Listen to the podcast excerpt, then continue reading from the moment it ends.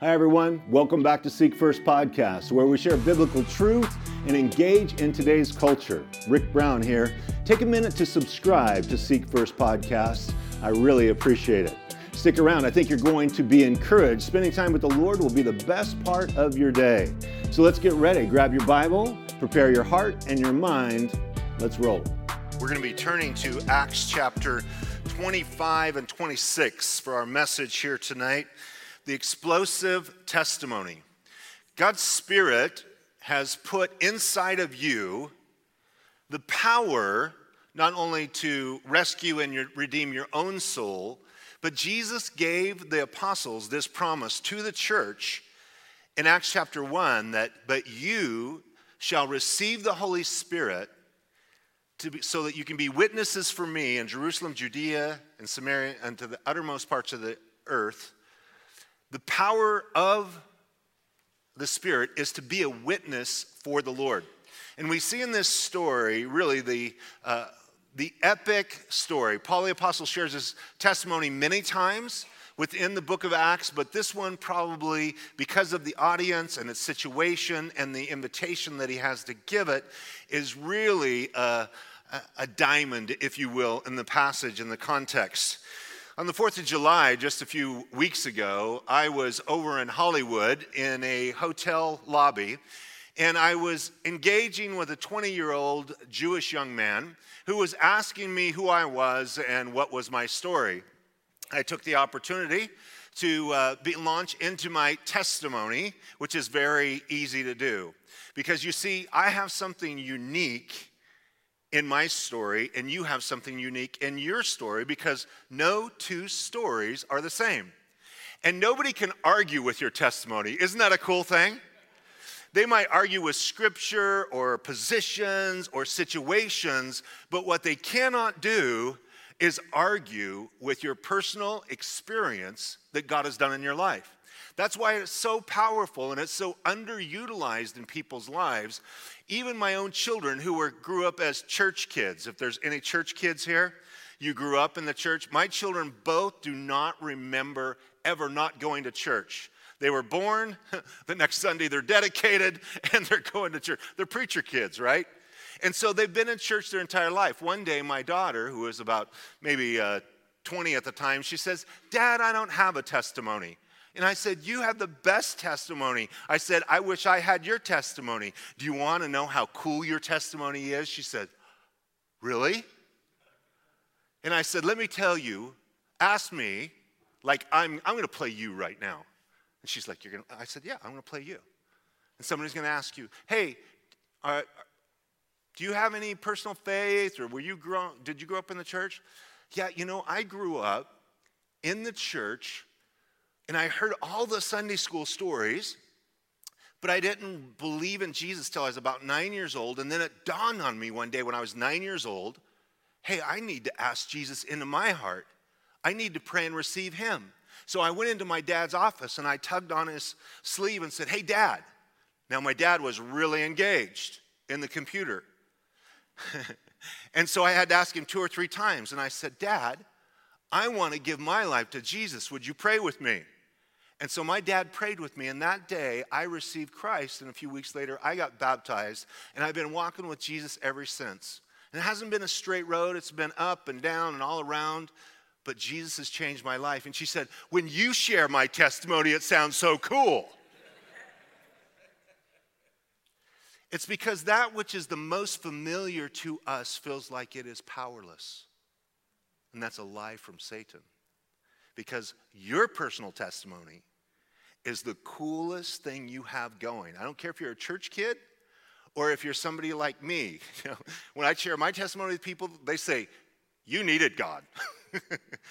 They're kind of startled by my life.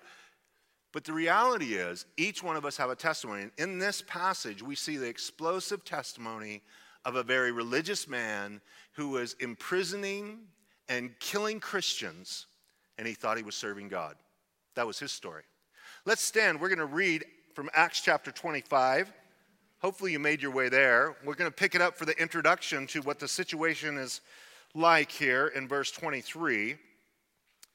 So the next day, when Agrippa and Bernice had come with great pomp and had entered the auditorium with the commanders and the prominent men of the city, at Festus' command, Paul was brought in, and Festus said, King Agrippa, and all the men who are here present with us, you see this man, about whom the whole assembly of the Jews petitioned me, both at Jerusalem and here, crying out that he was not fit to live any longer. But when I found that he had committed nothing deserving of death, and that he himself had appealed to Augustus, I decided to send him. I have nothing certain to write to my Lord concerning him. Therefore, I have brought him out before you, and especially before you, King Agrippa, so that after the examination has taken place, I may have something to write. For it seems to me unreasonable and to send a prisoner and not to specify the charges against him. Then Agrippa said to Paul, You are permitted to speak for yourself. So Paul stretched out his hand and answered for himself. I think myself happy, King Agrippa, because today I shall answer for myself before you concerning all the things of which I am accused by the Jews, especially because you are expert in all customs and questions which have to do with the Jews. Therefore, I beg you to hear me patiently. Father, we ask that you would give us understanding hearts and that you would fill us with the power of your Holy Spirit, that we might not only receive and understand, but it be inspired and encouraged in our own life to share the simple gospel story of how you rescued our souls and how you changed our lives. Lord, thank you for your goodness and pray that you would bless your people. Nourish us now from your word by your Spirit. In Jesus' name, amen. Amen. You may be seated. I started off by saying I was with a young Jewish man, and I shared my testimony. And this young Jewish boy was very bold and uh, 20 years old, and he said, Well, I'm an atheist. And so, uh, as he declared being an atheist, I had the bold opportunity to share how I had come to Christ and not grown up in the church and various things. And it was so sweet because within a matter of three to five minutes, I had shared with him that Jesus loved him, died on the cross for his sins, was buried, and rose from the dead. And through faith in him, he could have everlasting life, the forgiveness of his sins, and spend eternity in heaven with God. And all of it took three minutes, five minutes in that conversation. And you see, because you don't have to, people fumble around because they're worried about, well, I don't know enough of the Bible. I don't know, I can't defend this position, or I can't, you don't have to defend squat. You just got to share what Jesus did in your life. You know, when a witness gets up on the witness stand, what is he asked to do? What did you see? What did you hear? Just declare that, and you're going to be in great shape. Now, in this story, there is Festus who's just taking over for Felix. Now, Paul is a political prisoner. He's been unjustly in prison, no bail, for two years because they wanted to do fa- a favor for the Jews and because Felix was waiting to be bribed so that Paul could get out. Paul didn't have the money nor probably the inclination to bribe him. He was waiting for the Lord to deliver him somehow. Now, in the process of time, Felix moved on to a new post. Festus comes in. Festus knows nothing. He's very unfamiliar with the Jewish ways. And King Agrippa II has come to town with his uh, significant other, who is Bernice, who is actually his sister. So they're in an incestuous relationship. This is a very colorful crowd. And he is the last of the Herods. So it's, it's really this incredible story that Paul the Apostle has the last opportunity at the last Herod to share the gospel. Because his great grandfather was the one that killed all the baby male children under the age of two in Bethlehem when Jesus was born. His father was the one that beheaded John the Baptist, or yes, no, his grandfather. So his great grandfather killed all the children in Bethlehem. His grandfather had John the Baptist's head chopped off and put on a platter for his uh, wife or significant other.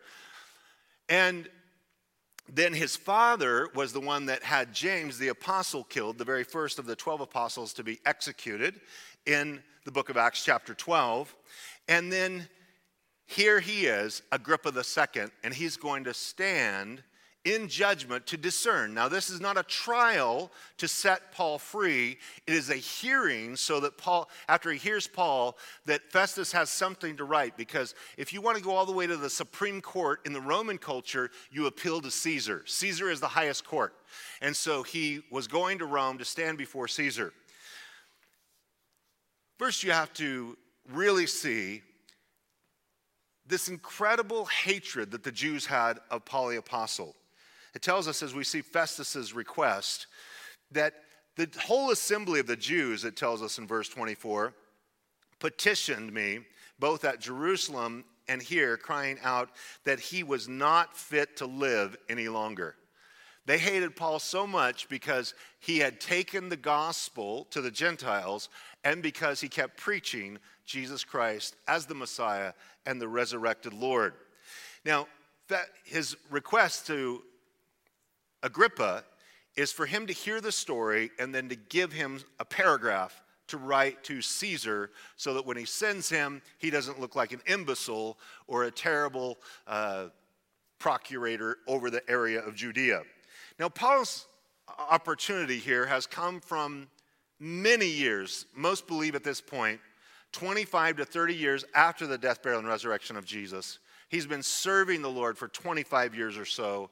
He's been preaching everywhere he goes fearlessly, and everywhere he goes, he goes into town, he preaches in the synagogues, they kick him out, he goes to the Gentiles, and there's a huge revival that happens, and then there's a riot, and he's either beat up or thrown out of town, or he runs away at midnight or he's let down in a basket outside the walls of Damascus because the king of Damascus wanted to kill him.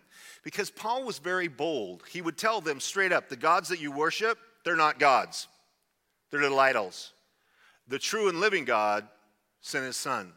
And so they hated his message of truth.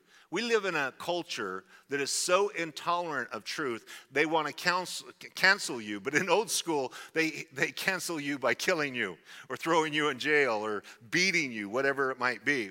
You know, even in our own team, our own staff member, uh, just two weeks ago, was sharing with a friend that uh, is not he, he's always hostile towards the gospel, but in a vulnerable minute, a moment, uh, this staff member on our team here um, thought this was an opportunity to share with, about Jesus. So he shared about Jesus, and the guy came and knocked him out, punched him twice in the face, and knocked him to the ground. This was two weeks ago at the guy's house. And so, uh, you know, he wanted to shut him up. He didn't want to hear about Jesus. And so, even one of our own team members got beat up two weeks ago from someone he considers a friend. It doesn't always go that way. When's the last time you got beat up for Jesus, right? I don't have any scars for Jesus. The closest I w- about got beat up was I was on my knees at a construction site because I was a tile setter and I was sharing the gospel with this. Um, he hung the uh, suspended ceilings and he was up on the scaffolding and he was a big, jacked, buff guy. And I'd been telling him and his mate, uh, Bible stories all week long because only the three of us were working in this certain area of the building. And I, I shared the gospel with him point blank, and he came flying off the scaffold. And I was on my knees with my uh, little trowel, my pointer, and I just closed my eyes because I knew he was going to kick me right in the face. And he came all the way up. it was a, one of those moments that you're not sure if you're going to mess your pants or not, right? But he he diverted, and I didn't get beat up that day. But Paul's opportunity for him to speak, Paul engages the audience. These are a couple of preacher tips. You may not be a preacher, but this is, think about it. It says that there's Festus, he's the governor of the area of Judea. There's King Agrippa, there is the commanders and the prominent men, and they come in with great pomp. They're in an auditorium. Imagine filling up the uh, Thousand Oaks uh, Civic Auditorium, and it's packed with people. And now Paul the Apostle gets the microphone and he gets the stage. It's that kind of very august or uh, incredible crowd. It's the who's who. And here's this little Jewish preacher, been in jail, jailbird for the last two years, totally flat broke. And they've come to evaluate his message. And Paul stretches out his hands in his opportunity here in verse 1, and he addresses and answers for himself, and he comes with an excitement. He said, I think myself happy today. Usually I have to travel a lot of miles to speak to this many people. You guys have all come right here. I don't even have to get on a boat. Here's this opportunity, and he's very happy to speak specifically with Agrippa because Agrippa was expert in all things Jewish. Both Herod the Great, and then the next Herod, and then Agrippa, and all the way down the line. The Herods were the descendants of Esau. They were pagan people that none of them ever believed. As a matter of fact, Herod, King Herod, during Jesus' day, that chopped off the head of Jesus' cousin, John the Baptist, when he was brought before Herod, Jesus had, would not speak one word to him. Herod was the only person that Jesus, when he was in his presence and was asked to interact, Jesus had nada, zilch to say. Now, that's a scary thing when you went so far, Jesus stops talking to you. But that's where that Herod was and that was this Agrippa's grandfather. He also does something that's very important. He begs them to be patient with his preaching because he's got some truth to unpack. So don't get restless. Don't, don't, you know, you know what it means when a pastor takes off his watch and puts it on the podium? Absolutely nothing. That's what it means. But all of this comes about that you're going to have opportunities to share it, be at work, at the coffee shop, with a friend, wherever it might be, as I was just a couple of weeks ago in the lobby of a hotel, sharing with an atheist Jewish guy. This is Peter's encouragement to all of us. This is addressed to all believers.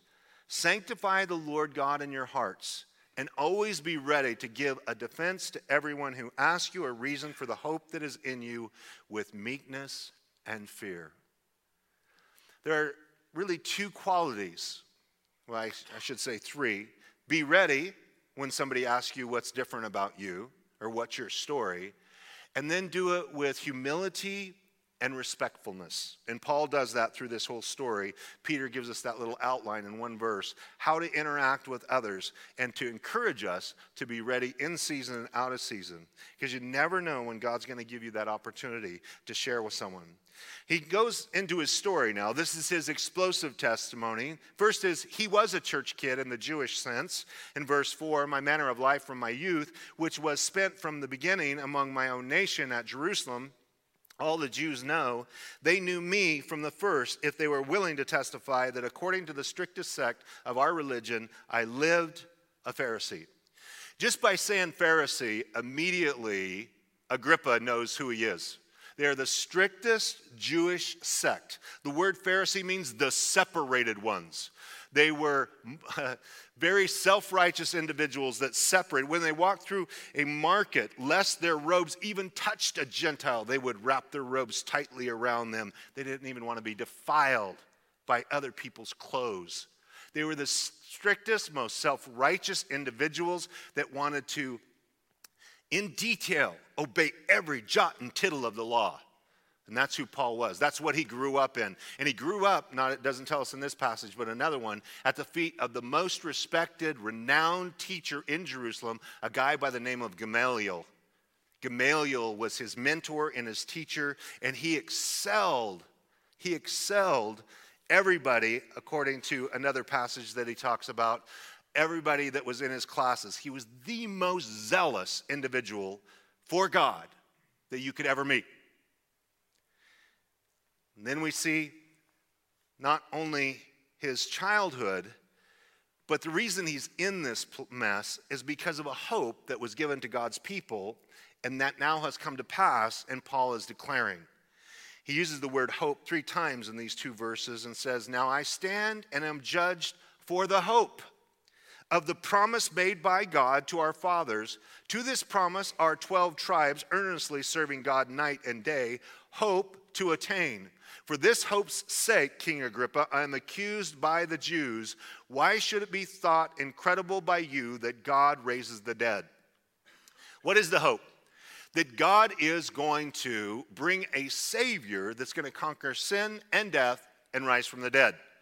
So he says, This is the stumbling block. This is what Paul the Apostle says To the Jews, Jesus is a stumbling block. To the Greeks, he's foolishness because they just don't get it. Because if you've ever seen a dead person and death reigns, right? Rules and reigns.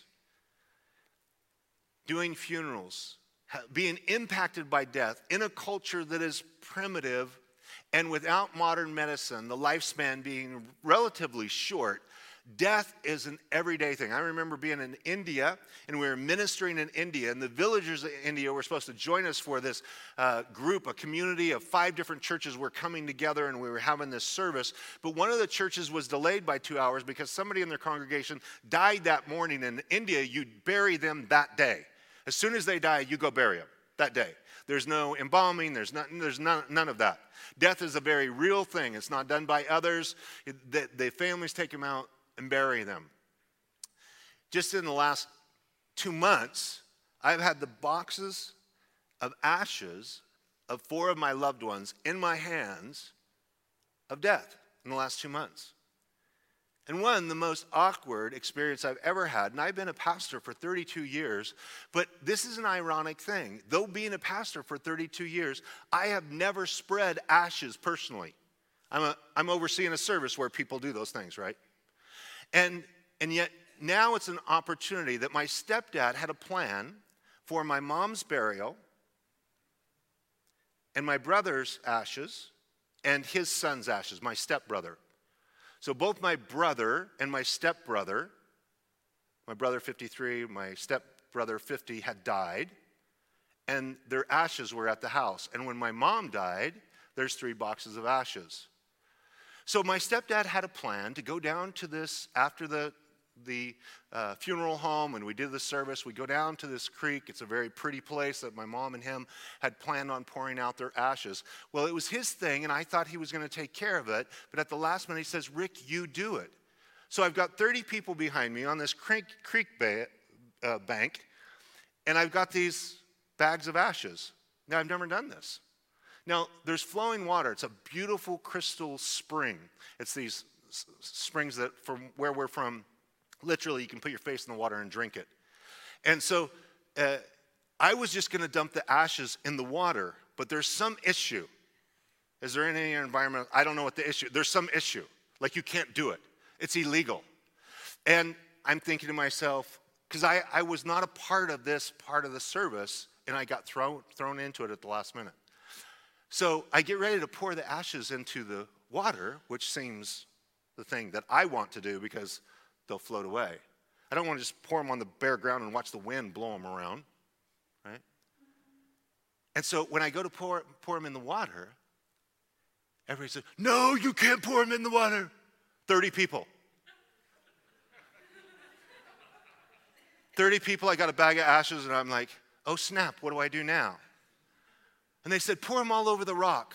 I'm like, There's a big rock there. And everybody started directing, pour it in that crack, pour it over there, pour it. Now, on one hand, afterwards, the situation was so ridiculous and embarrassing, it was comical. On the other hand, I was totally grief stricken because this is my mom. But she's just a bag of ashes. And so I'm trying to process all this, and I pour out the ashes, and then I have another, and then this is the thing. I, you know, they have this new technology where you take a handful of the ashes and you send it to this company, and they compress it, and they make like a imitation diamond thing. And and two of the family members were going to have bracelets or diamonds made from it, not actual diamond, uh, stone, you know, kind of fake thing and they were going to wear it as a memorial. So I dump all the ashes out, and they're like, oh no, you needed to save some. Pick some back up and put them back in the bag. It just got worse. Like it went from bad to worse. And so now, part of me is like, sorry, mom. I mean, I'm putting my mom back in the bag. Eh, eh, and then I have, then I have my brother to pour out and then I have my stepbrother to pour out. So, I mean, there's like, this is a pile of ashes. I mean, there's three bags worth of people on the rocks. And the whole thing just went so, I just, I couldn't take it. I just, I grabbed the plastic sacks and I just trudged up the hill and to walk out of the place. And I turned around and we had all of our family there. So there's all of our nieces and nephews here, they're all little. And they're stomping in the ashes and jumping from one pile of rocks to the other, and the, ro- the ashes are going everywhere. Fast forward, four weeks later, I, my step, another stepdad died because my mom's been married four times. I was responsible for him, and we did his ashes, but he was a bull rider, so we poured his ashes out in front of the buck and chutes at an arena in the mud. I can't tell you, after the last couple of months, I never want to see a bag of ashes for the rest of my life. And if I do, I definitely am not going to be in charge of pouring them out. And if I am going to go somewhere, I am going to pour them in the water and go to jail if I have to, because that's what it seemed better than people stomping through them in the, you know. So when Paul the apostle talks about the resurrection, let me tell you, I'm pretty excited about that. Because the reality of death,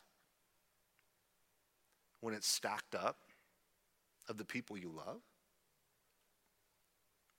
and they're reduced to a pile of ashes, or they're put in a box on the ground. Basically, cremation does what 100 years is going to do in the ground, right? I mean, So when Paul says, why should it be incredible for you, Agrippa, to believe in the resurrection of the dead? Because as far as everybody knows that doesn't know the hope that had been given to Israel, all the Old Testament scriptures point to the reality of going to heaven or hell. There is going to be a life after this life, and that this reality that Jesus is going to be the first to rise from the dead. And the comfort that I have for both my brother and my mother and my stepdad that died is they all knew Jesus, and I know I'm going to see him again. So we're just separated by a little time, right? They're in eternity, so it's going to seem like nothing. But I'm just, be, I'm, I'm almost 60, so I'm right behind them. So the hope that we have, he uses the word hope th- three times. Let me just ask you you see that heaven is not just a destination, you guys, it's a motivation in your life. It's a motivation here and now.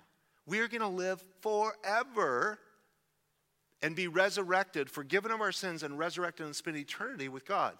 Now, it's this thing that Paul has asked for patience to unpack to Agrippa because this is mind blowing stuff that, no, that the pagan world has never heard. They don't believe, they don't have the hope of the promises of the Old Testament scriptures, like the Jews and the 12 tribes of Israel. But it, this was Paul's hope. And then we see Paul's oppression because at one time he thought he must do a lot of damage to the gospel in verse 9. Indeed, I myself thought I must do many things contrary to the name of Jesus of Nazareth. This I also did in Jerusalem, and many of the saints I shut up in prison, and having received authority from the chief priests, and when they were put to death, I cast my vote against them. And I punished them often in every synagogue and compelled them to blaspheme, being exceedingly, check this out being exceedingly enraged against them, persecuted them even to foreign cities. Paul the Apostle hated this new Christian sect and he was going to destroy it and believed that he was serving God in the process. His zeal, he was dragging people off to jail. He caused them to blaspheme by threatening their lives so that they would say, No, Jesus is not Lord. That's what he means by saying that to blaspheme, to recant of your faith in the Lord or die. And he even was so motivated, it wasn't enough for him to attack every Christian in Jerusalem. He was going to take this show on the road and go to Damascus and then that's where Jesus meets him, and we see his conversion in verse 12. While thus occupied, I, was I journeyed to Damascus with authority and commission from the chief priest at midday, O king. Along the road, I saw a light from heaven, brighter than the sun, shining around me and those who journeyed with me. And when we all had fallen to the ground, I heard a voice speaking to me and saying in the Hebrew language, Saul, Saul, why are you persecuting me? It is hard for you to kick against the goads. So I said, Who are you, Lord? And he said, said, I am Jesus whom you are persecuting. Now, this may be such a well worn story to you, but think about how awesome it is, right? You're just cruising down the road, and a bright light, brighter than the sun, knocks you and your buddies to the ground. And then a voice starts speaking to you from heaven, and he knows your name. Saul, Saul, why are you persecuting me? Said, Who are you? I'm Jesus of Nazareth. He said, It's hard for you to kick against the goads. Goads are those sharp points that farmers would use to motivate their cattle to go where they wanted them to go. Or if they're plowing anything, when they want to kick back against it, they would learn real quick that the sharpness, they don't want to kick against that. And God had been prodding Paul the Apostle. He heard the gospel preached through Stephen as he watched his clothes and saw him be stoned to death and voted. That means he was a part of the Sanhedrin. You can't cast your vote unless you're one of the 70 of the Sanhedrin. And Paul, as a young man, was a part of that, it appears, because he could cast a vote.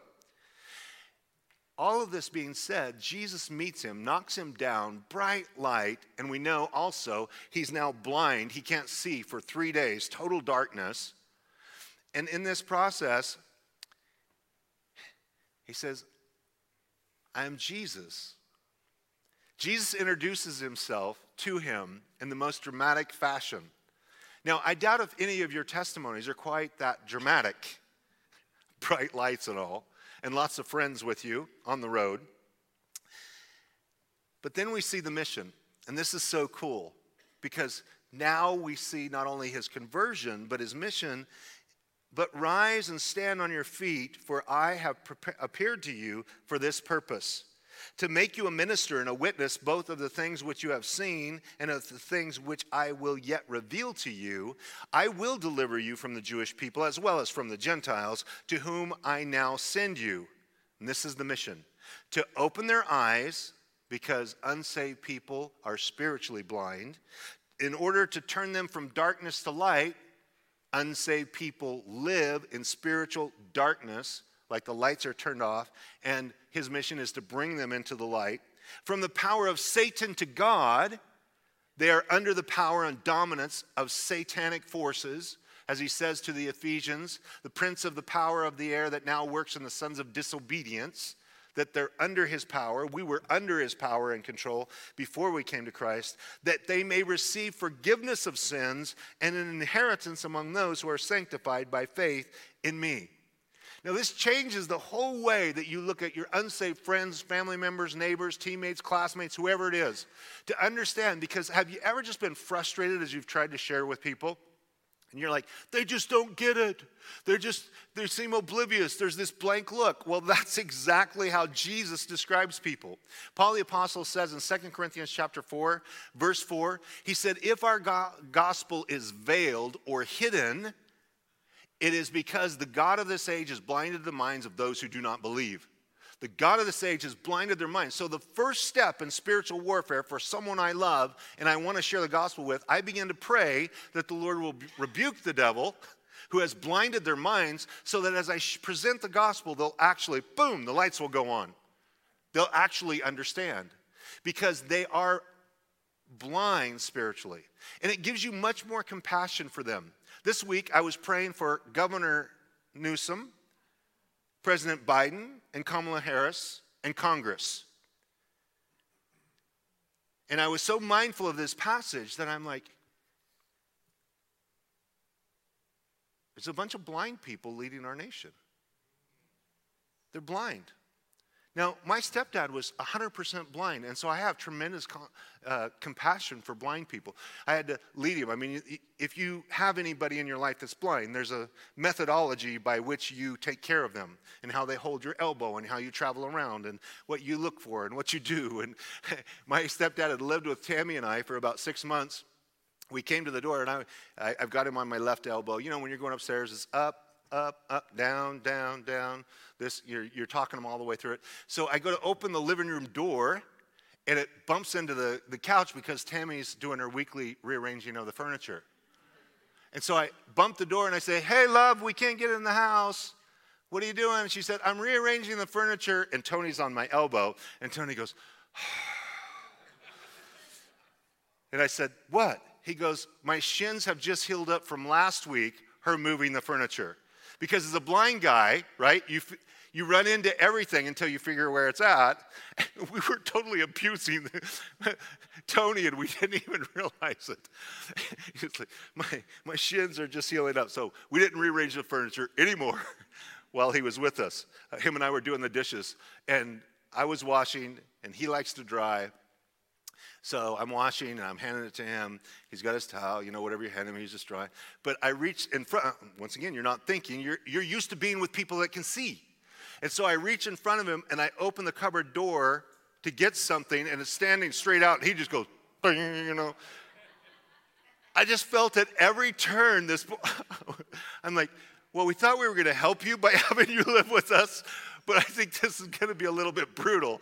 You're going to have lots of, it's like having a two year old. He's got all these bruises all over his body from going through life, figuring out Braille at Rick Brown's house. Anyway, the reality is, is that these people are blind. They live in darkness. And so praying for them, the, the only prayer that I have for them, the Lord tells us to pray for kings and those who are in authority so that we might lead peaceful and quiet lives. Our lives are not very peaceful because the blind people are in charge, right? And so I'm praying, Lord, break into their world. The devil has blinded their minds that they believe killing these babies is the most important thing on their agenda, their child sacrifice. You can only you can only explain that by somebody being totally blind to the reality that that's a life. And so I'm praying, Lord, break into their world, praying these things, turn them from, open their eyes, bring them from darkness to light, from the power of Satan to God, that they might be forgiven of their sins and they might enjoy the inheritance, those who are sanctified by faith in me. We have this incredible heavenly inheritance. Well, moving on, Paul's obedience to this vision, he wants Agrippa to know. Therefore, King Agrippa, I was not disobedient to the heavenly vision, but declared first to those in Damascus and in Jerusalem and throughout all the region of Judea, and then to the Gentiles, that they should repent, turn to God, and do works befitting repentance. So, his message as he would come, he would say, Hey, you need to change your mind. That's what repentance means. Change your mind, which changes your direction. So then you're turning to God and do works befitting repentance, meaning that there should be fruitfulness. There should be a change in your life that comes from repentance. That's the fruit of repentance and works befitting repentance. My lifestyle is now different than it used to be. For these reasons, the Jew seized me in the temple and tried to kill me. The Jews tried to kill me because I was telling people they need to change their mind and turn to Jesus, turn away from their sin, and trust in God. And this is a message that the Jews did not want to hear. They just wanted to stick to that which was old and familiar to them, which is all the law. But the law is a schoolmaster to bring us to Christ. The law is just a revelation. People tell me, well, you know, I, you know, if they're not believers, well, I just keep the Ten Commandments. I say, no, you don't. You don't even know me. How dare you say I don't keep the Ten Commandments? I said, you're a human, right? You don't keep the Ten Commandments. I said, first of all, there's to be no, you know, no other God before. The, is the Lord the most passionate thing in your life? Um, no. I said, you didn't even get out of the gate on number one, right? You ever lied about someone? Well, of course I have, you know, just a little while. Yeah, you're a liar. You ever look at a woman to lust after her? Well, I'm a man, aren't I? There you go. You're a liar and adulterer. So we're not even getting through the list, bro. Right? So the Ten Commandments is the ideal of what a person, and when I look at every one of them, I go, that's right. And that's what Paul the Apostle says. Is the law bad because it couldn't? No, the law's good. I look at it and go, Amen, I wish I could live that, but I'm in this fallen nature. And what it does is it reveals to me my need for what? A Savior. Since I've broken the law, I need somebody to rescue me. I need an advocate with the Father, Jesus Christ the righteous. It's like John writing to the in 1 John chapter 2, my little children, I write to you that you do not sin, but if you do sin, when you do sin, you have an advocate with the Father, Jesus Christ the righteous, who has died for your sins, not only for yours, but all the sins of the world. See, this ministry, he says, I was not disobedient to the heavenly vision. And I got that heavenly vision 30 years ago, and I've been walking with Jesus, declaring that vision to anybody that will listen. I was just thinking, earlier today that from the time the Lord saved me in February of 84, just these 38 years of walking with Jesus and Him calling me at the age of 24 to preach the gospel and to teach the Word of God. And so often, as Paul said, I'm not disobe- I wasn't disobedient to the heavenly vision. That which God has put in our hearts, we, we want to do it. And you, you leave the results up to God. I don't know how many people that I've baptized and have gotten saved and all the ministry that's taken place in my life. But on your best day, you feel like, you, know, you know when your grandkids want to, those who are older, when your grandkids want to help with something, part of you pauses before you say yes because you know it's going to take twice as long with them helping right? You could just go get it done. But when you got the four year old next to you, it's like handing you the screwdriver. It slows everything. That's the way I feel in ministry. I'm like the four year old, like, can I help? I want to help Jesus. I want to I want to be faithful and preach the gospel. Because at the end of the day, the only thing you're really doing is making yourself available. And 90% of ministry is just showing up and being who God wants you to be. And Paul the Apostle lays this out in such a way that he wanted Agrippa to know that not only did he once fight the gospel, but then he was converted by Jesus, and now he's been obedient to the gospel, and this is his closing moment. He's going to go for the jugular right now. Because it's just like in sales, you have to have a good close. in the gospel, it's like, hey, you, you're here tonight and you don't believe in Jesus? This is Paul's close. Verse 34. Having obtained help from God to this day, I stand witnessing both to small and great, saying no other things than those which the prophets and Moses said would come. This was the promise from the Old Testament that Christ would suffer, that he would be the first to rise from the dead, and would proclaim light to the Jewish people and to the Gentiles. That's it, that's the message. Boom. And at that moment, they sense the pressure because once you've heard the gospel clearly and now it's been delivered to you for you to respond. I remember being struck by that at the age of 13. I'd go to church every now and then with my grandparents when I was little, but I never got any. And that people would ask me about church. I go, I don't get it. Something about Jesus in the Bible I don't get it was whatever. But on that day at the age of 13, when the preacher explained it crystal clear and it went home, basically saying exactly this Jesus suffered for me, died on the cross, and rose from the dead. What are you going to do about it? Because one day, if you hear this message here tonight, whether it's across live stream or here in this room, you will never, ever, ever, ever be able to say you did not hear about Jesus. Ever. And you are accountable for what you know. And in that reality, when that closing pressure comes, check out Festus's response. Now, Paul the Apostle is speaking to the whole auditorium, and he's speaking to the prominent men of the city. He's speaking to all the commanders of the military, and he's speaking by the invitation of Festus, but he's really been talking to Agrippa, one man. But Festus, who had invited Agrippa for this message, he just explodes. He can't take it. And you see this all the way through Paul's ministry. Paul can never finish a sermon without somebody interrupting. he can't get all the way through it. And Festus says, as he turns thus, now, as he thus made his defense, Festus said with a loud voice, Paul, you are beside yourself. Much learning is driving you mad. You are a crazy person. That's his charge. Now, how do you respond to that charge? You're a nut you're delusional, you're a psycho, you're one of those Bible thumpers, you're one of those Jesus freaks. I've been called all the names, whatever you, you think you can throw, I've been called all those names. How do you respond? I love this response of Paul. He, he holds it together so well. Now, he doesn't always hold it together that well because when the chief priest, when he was in Jerusalem, had the guards sl- smack him in the mouth, Paul the Apostle responded after getting punched in the mouth. He said, God will smite you, you whitewashed wall. And I'm like, there you go, Paul. That sounds like something I would do right there.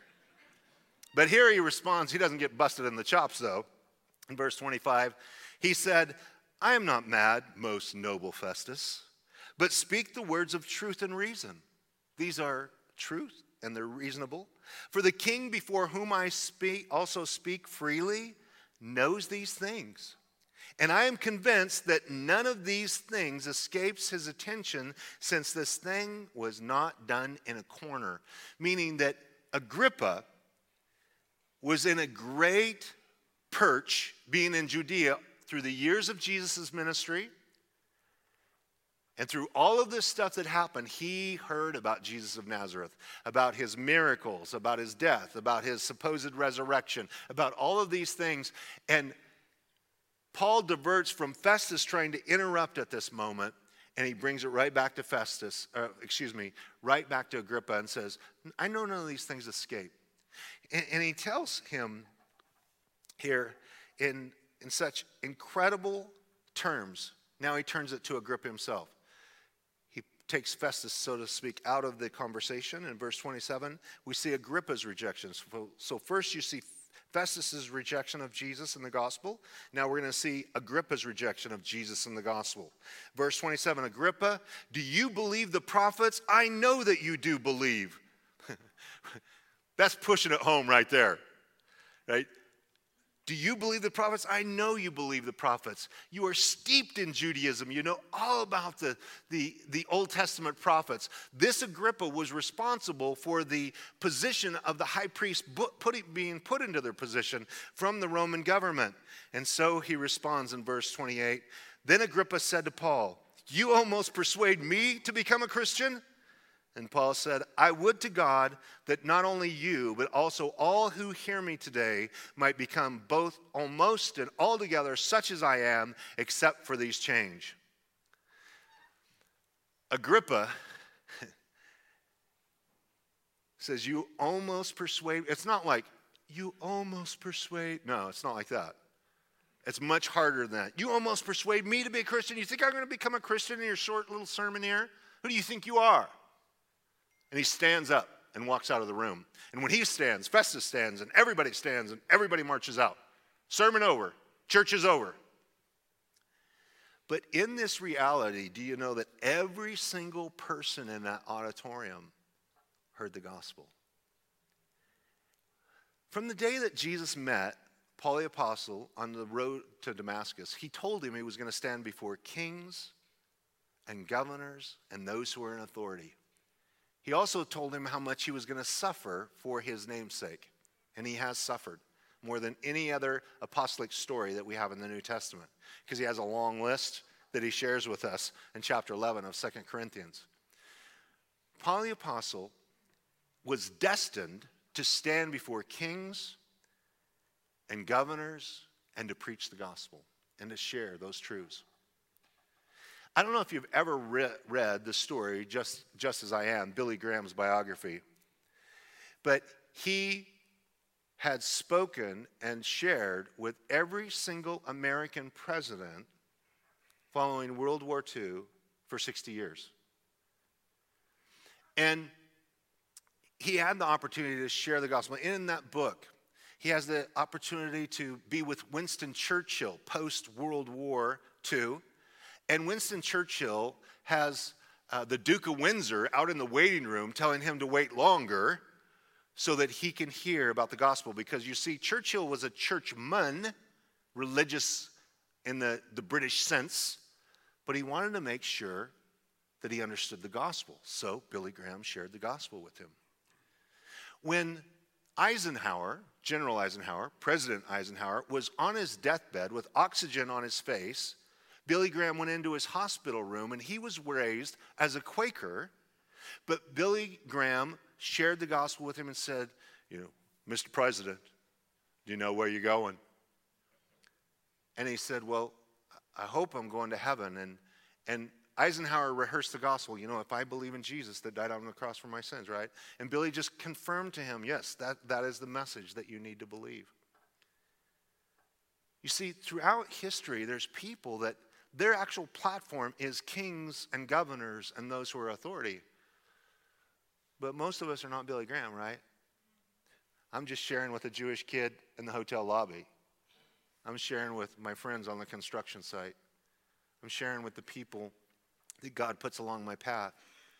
You see, each one of us, do you know that you personally are in a unique circle of impact with people around you that nobody else is going to reach. I'm not going to reach them. Rob's not going to reach them because they might not come to church, but they have a relationship with you. They know you. You go to walk together at the park on Thursdays or whatever you do. And when the opportunity comes up, you have the chance to do exactly what Paul the Apostle is doing on a big stage, but in a one on one way. Now, if you're faithful with little, God oftentimes entrusts you with more. But Paul the Apostle's passion was so strong when Agrippa rejects Jesus and Festus rejects Jesus, and everybody in the auditorium stands up, apparently following the leadership of rejecting Jesus. He said, I wish all of you were just like me, forgiven of your sins, on your way to heaven, and a lover of Jesus. Except for these chains that are hanging on my hands, I wouldn't wish that on anybody. Don't want you to be handcuffed. But I wish you would have the gospel, that you would know, that you would come from darkness to light, from the power of Satan to God, and that you would discover the inheritance that you have in a relationship with the Lord. Now, obviously, this whole hearing was to get the assessment from a Jewish professional that had been in the region, a politician for a very long time, about this man's condition. It tells us in verse 30 when he had said these things, the king stood, as well as the governor and Bernice and those who sat with them. And when they had gone aside, they talked among themselves, saying, This man is doing nothing deserving of death or chains. Then Agrippa said to Festus, This man might have been set free if he had not appealed to Caesar which is a nuance of the Roman law that I'm not familiar with, but once you appeal to Caesar, I guess you're locked and loaded into the program to go to their version of the Supreme Court, and there was no getting out of it. He couldn't release him now. But the only reason they hung on to him for two years was to either get a bribe to get him out or to continue to do a political favor for the Jews. You know, times have not really changed. I don't know if you've been following the political scene of January 6th hearings and having people being charged that, you know, there was a number of foolish people, those who did property damage, those who broke into things, those who forcibly tried to get in, obviously should have repercussions for and, and fines or whatever penalties that the law sees fit. But for many of the people that just went in because the doors were open, and in some cases, the actual Capitol Police were opening the doors, and they just thought because the Capitol is a large place. I was on the sidewalk right next to the Capitol when the couple's phone um, went ding next to me, and they looked at a headline that said, Somebody's breached the Capitol. Now, I had been at January 6th there all day long. Had I been there the day before, I was in the crowd. We peacefully marched there. The whole uh, environment was peaceful. Trump had told people, hey, let your voice be known in a peaceful way, which meant just to stand there and by simple physical representation, that there would be a, a desire for Congress to reevaluate some of the fraud charges about voting. Now, on the front of the Capitol, we could not see anybody breaching the, the building. But I knew as soon as that went on and somebody, they said the breach, you got to get out of Dodge. I grew up on the streets. I know the cops are coming. right. So I fled to the uh, uh, subway, which is not far from there, uh, the train station. And I got down there hoping to get a train to get out because I know they're going to lock down the city. It's going to go crazy. And I got down there and they shut all the trains down and SWAT came down into there. And I'm like, Ooh, not getting out this way. So back up the stairs. I had to get an Uber. I escaped January 6th through an Uber driver taking me back out because Tammy and I were staying with Congressman Bob McEwen and Liz out at their place and, and, and their home in the suburbs. But it's amazing to me right now what is, what is happening and how the political environment of this and what's going on. There's nothing new under the sun, right?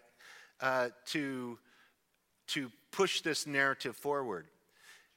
But don't think, I mean, Paul the Apostle unjustly was in jail for two years, no bail, nothing. And, and they just kept wanting to, basically, the Jews wanted to execute him because he was preaching the gospel. In this life, when we stand for Jesus, as Paul does here, and as you share the gospel, you might lose your job. You might lose some friends. You might get kicked off of the, uh, the basketball team, whatever it might be. But this, this week was a great uh, decision in a uh, Texas federal court. A woman was fired from the Southwest. She was a uh, flight attendant, and because she, on, on her own, so, on her personal social media, she was pro-life. So they Southwest fired her for being pro-life on her social media as an employee. She just won $5 million from Southwest and won for uh, just. There's this crazy thing called a constitution and free speech. And I know it's a novel idea to a lot of people, but it's been around for a long time. And so we got to knock the dust off and believe those things. But if I'm going to go to jail, if I'm going to suffer, if I'm going to take a beating, I'd rather do it for loving Jesus and following Jesus and, uh, and having some scars for Jesus. And Paul the Apostle is such a great example of this. And I close with this because I want you to know just because you have this explosive power of the Spirit inside of you to share a testimony, your job is to faithfully share it. Where it goes from there, you have no clue. You have no idea. That person might get saved. You might have planted a seed. You might have watered a seed. You might, they might, you might harvest it.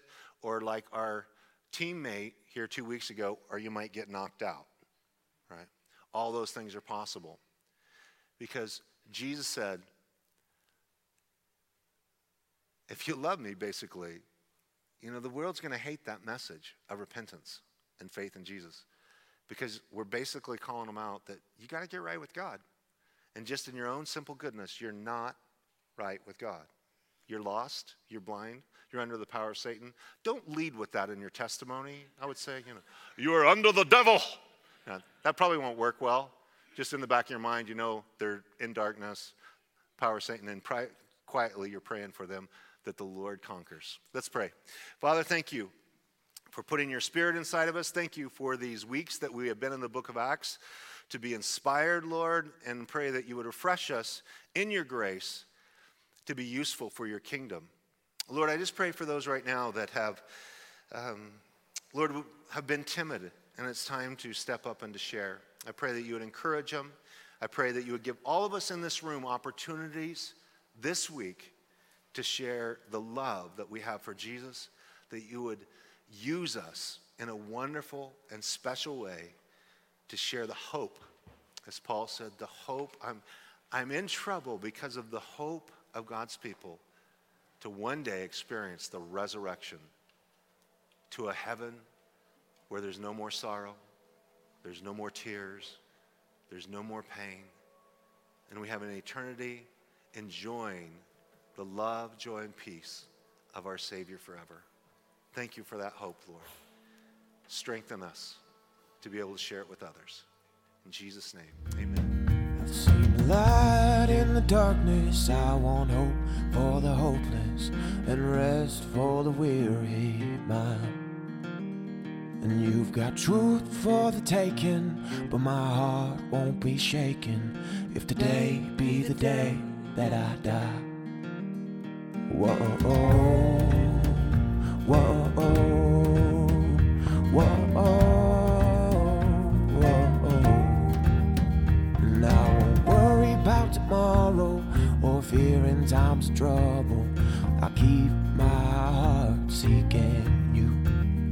Oh, I keep my heart seeking